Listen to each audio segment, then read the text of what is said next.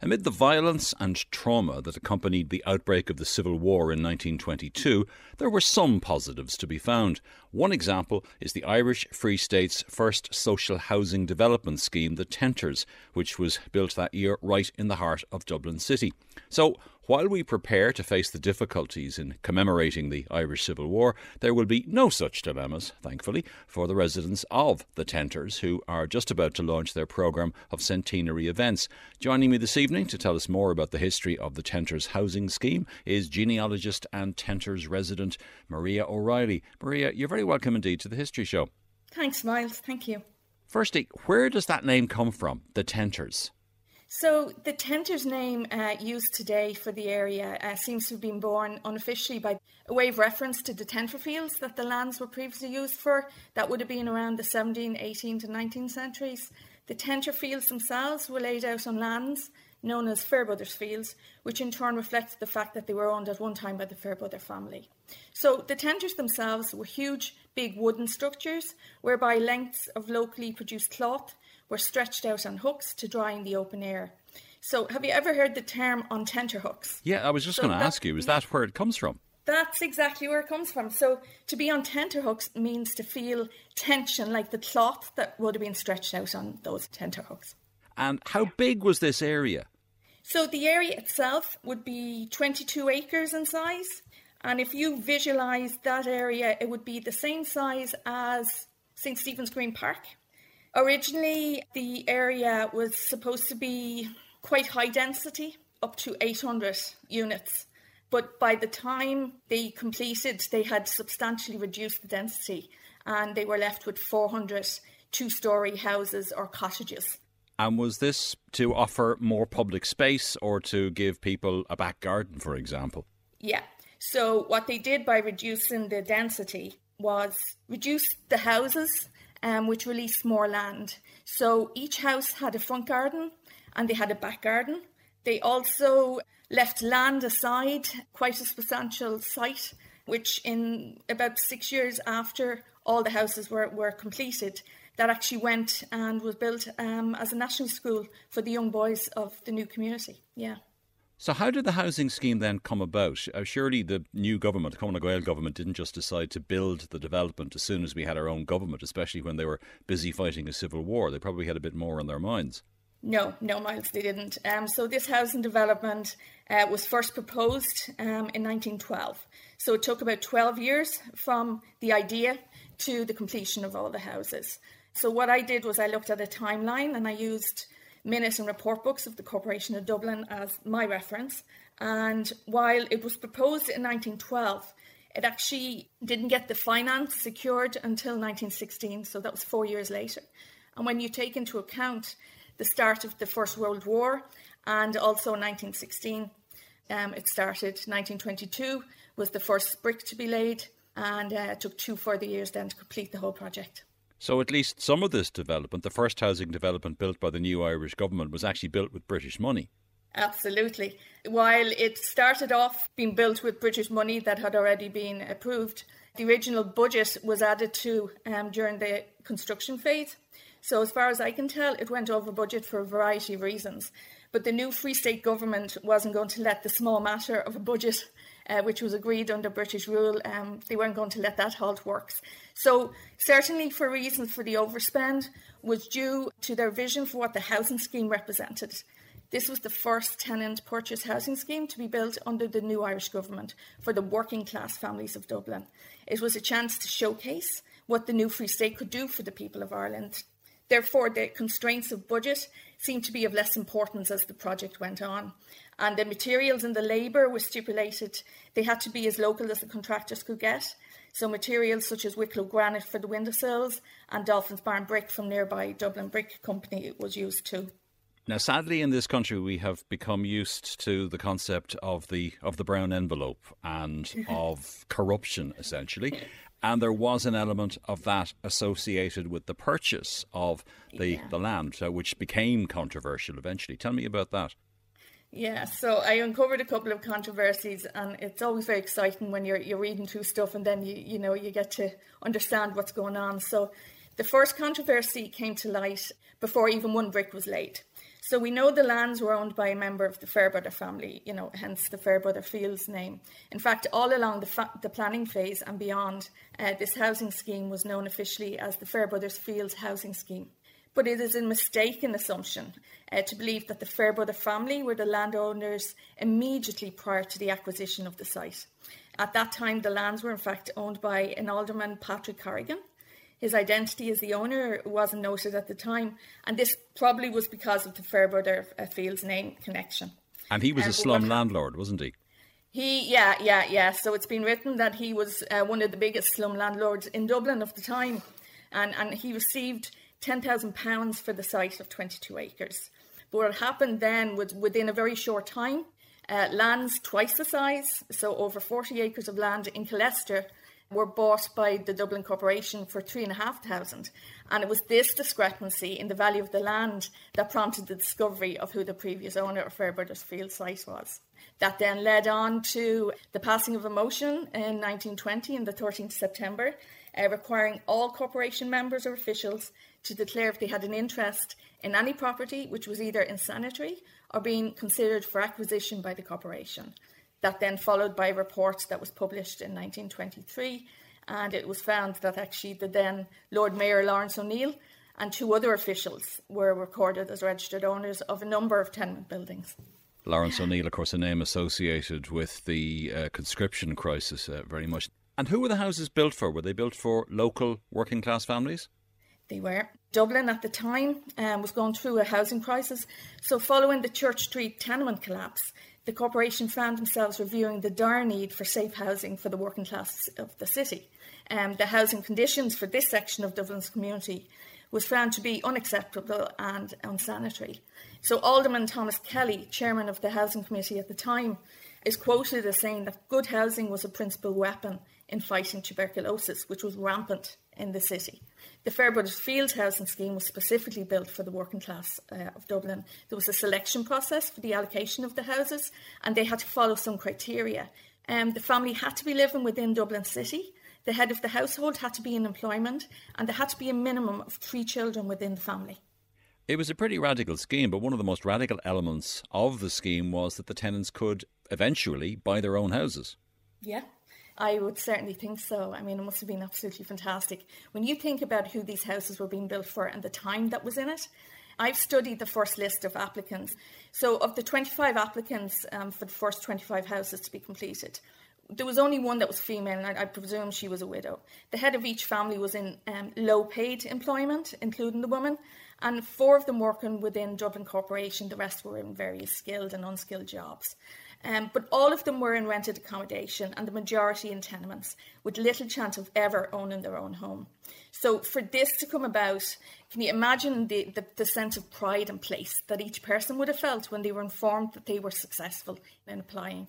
So, personally, I think, and I've said it before, that it would have been the equivalent today of winning the lotto. Um, they were also encouraged and helped along, you know, to keep up payments and not go into arrears. Um, by the very fact that um, on Wednesdays, and my own mum remembers running to, up to the rent office on Wednesdays with the rent, so that there was no excuse and, and rent could be collected within the very area that you were living. And I gathered that the rents were not standardised; they weren't uniform rents. It depended on your income. Yeah, the income coming into the household. So that didn't just mean the main head of household's income. If they had children that were of working age, or anybody actually living in the house, they could have a lodger. It was all of that income coming into the house that would have been calculated um, as to what rent they would pay each week. What about the design of the houses? Did they all look exactly alike? Uh, no, no. And actually, it was really, really um, lovely to see the different. And I, I was very, very aware of growing up of the different designs. Um, I was always very interested in architecture. So I think the architects and planners had really great fun with this design. Uh, the layout and style of development was very different from its predecessors. To my eyes, it's it's like something of a dolly mixture of ideas and styles. uh, it, it really, you know, when you look around and, and there's all different angles and and you know people come in around the Tenters area and they get this day's look about them because it can be a bit of a maze But I know there was, you know, there was mistakes with housing before. They'd seen the tenement living, and and eventually over the, the twelve years there was a design um, settled on, and it was loosely based on the English town planner, um, a guy by the name of Raymond Unwin. And he had proposed um, a garden suburb idea, and that was accepted. So this idea was later um, perfected and, and later used in the Marino housing scheme. But the Tenters area or the Fairbrothers Fields housing scheme, it was the ideal situation to try out different designs and ideas. Um, it was state of the art at the time, and the, the houses themselves were fantastic. The Corporation of Dublin certainly seized the chance to showcase what they could do for the people of the new Free State, and that again is where the budget went um, and incorporated within the development you had different frontages and angles. You had pebble dashing, mix of different brick finishes, all made locally. I've seen the when the tender went out for one million bricks was given um, to the Dublin Brick Company, and they were just located um, up here on Drimnagh around Dolphins Barn area. Um, and then very soon after that, another order went out for three million more to complete the project. Um, they all had five rooms and one of them was deemed necessary to be a parlour, and that would have seemed to everybody, you know, just a really unnecessary luxury for that area. But it was noted that it was psychologically important to provide this good room, as some people would call the parlour. Um, and really, really good foresight on behalf of the city planners and architects of the time. They, they gave just that little bit extra every house had their own front doors. We were saying before, their a back garden, a front garden. A lot of them used the back gardens as uh, allotments and grew fruit and vegetables, while the front gardens were bursting at the seams um, with flowers. Uh, it was just fantastic, a fantastic area. You mentioned the names of a few streets. Uh, they're very interesting, and you can talk about uh, some of those in a moment. But it, it was yeah. not always thus, not at the very beginning. It was a bit confusing, no, wasn't it? No. Yeah, no, my mom has um, a story about um, so her grandmother brought her up in, in the house in the Tenters, and her grandmother was from Wicklow, and she used to get lost every time she'd come home from nearby Meath Street, you know, um, because it was like a maze. So each of the roads were, were named Road A, B, C, D, you know, and on. Um, and it wasn't until all of the houses were completed that the names actually were proposed and the streets, the roads were, were, called after Irish poets, I think, in the main, weren't they, or historians? Yeah, well, well, actually, um, probably more historians. Um, that and that's where I first really had a light bulb moment about the area where I've always known and, and grown up. I was studying in UCD for my certificate in Irish genealogy. and I started to recognise the names of the Irish historians, they were on my, my book list, you know. Um, they were the same as the streets I grew up. So we had the likes of O'Curry and O'Donovan and Geoffrey Keating and Petrie and Gilbert. And every time I'd hear the name, you know, I was a mature student, um, I wasn't very cool. Uh, and every time I'd hear one of those names, I'd go, oh my God, that, that's a road where I live. That's, a, you know, where I live. And actually, my tutor, Sean Murphy, was very good and he picked up my, my excitement, you know.